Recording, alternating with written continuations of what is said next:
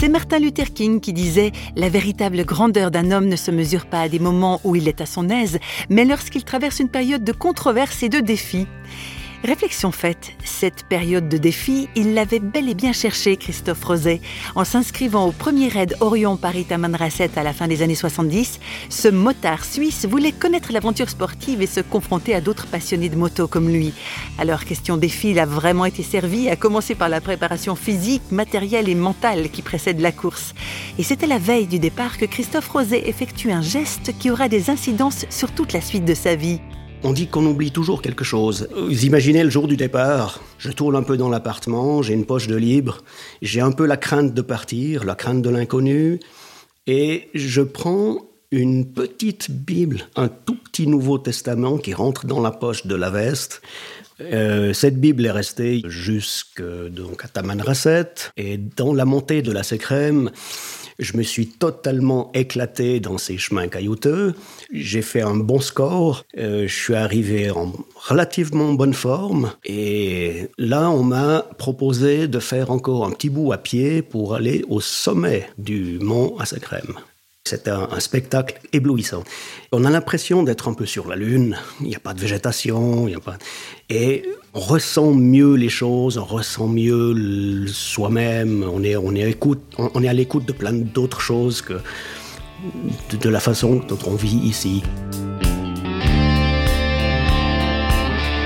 En montant sur le mont à Christophe Roset et quelques-uns des motards avaient décidé de faire une halte à l'ermitage du père Charles de Foucault, mort en 1916.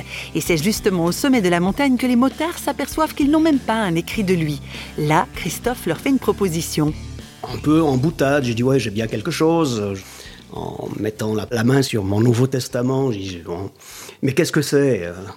Mais c'est un, ouais, c'est une Bible. T'as jamais vu une Bible? Bah tiens.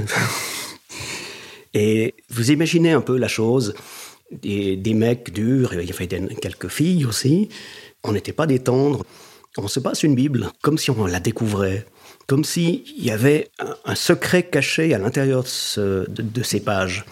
Et à un moment donné, un commence à lire, mais au hasard d'une page, commence à lire Pendant le jour, le soleil ne te frappera pas, ni la lune pendant la nuit, l'Éternel te gardera de tout mal, il gardera ton âme, l'Éternel gardera ton départ et ton arrivée dès maintenant et à jamais.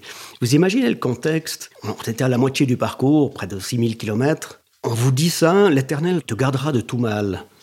On sent qu'on est vulnérable. On se fait tout petit face à la nature, on se fait tout petit face aux événements. On se sentait, comment dire, on avait l'impression que ce texte était pour nous. Et il y a un grand silence entre nous qui s'est installé. Et sur le moment, j'ai eu, j'ai une chair de poule. La chair de poule sans avoir froid. J'ai senti euh, une, vague de chaleur descendre depuis ma tête et m'envahir complètement, euh, autant à l'intérieur qu'à l'extérieur. Et j'ai compris à ce moment-là que c'était la présence de Dieu. Cette première expérience de la présence divine a marqué une étape décisive pour Christophe Roset. L'aventure sportive ne faisait que commencer. Pour l'aventure spirituelle, c'était pareil.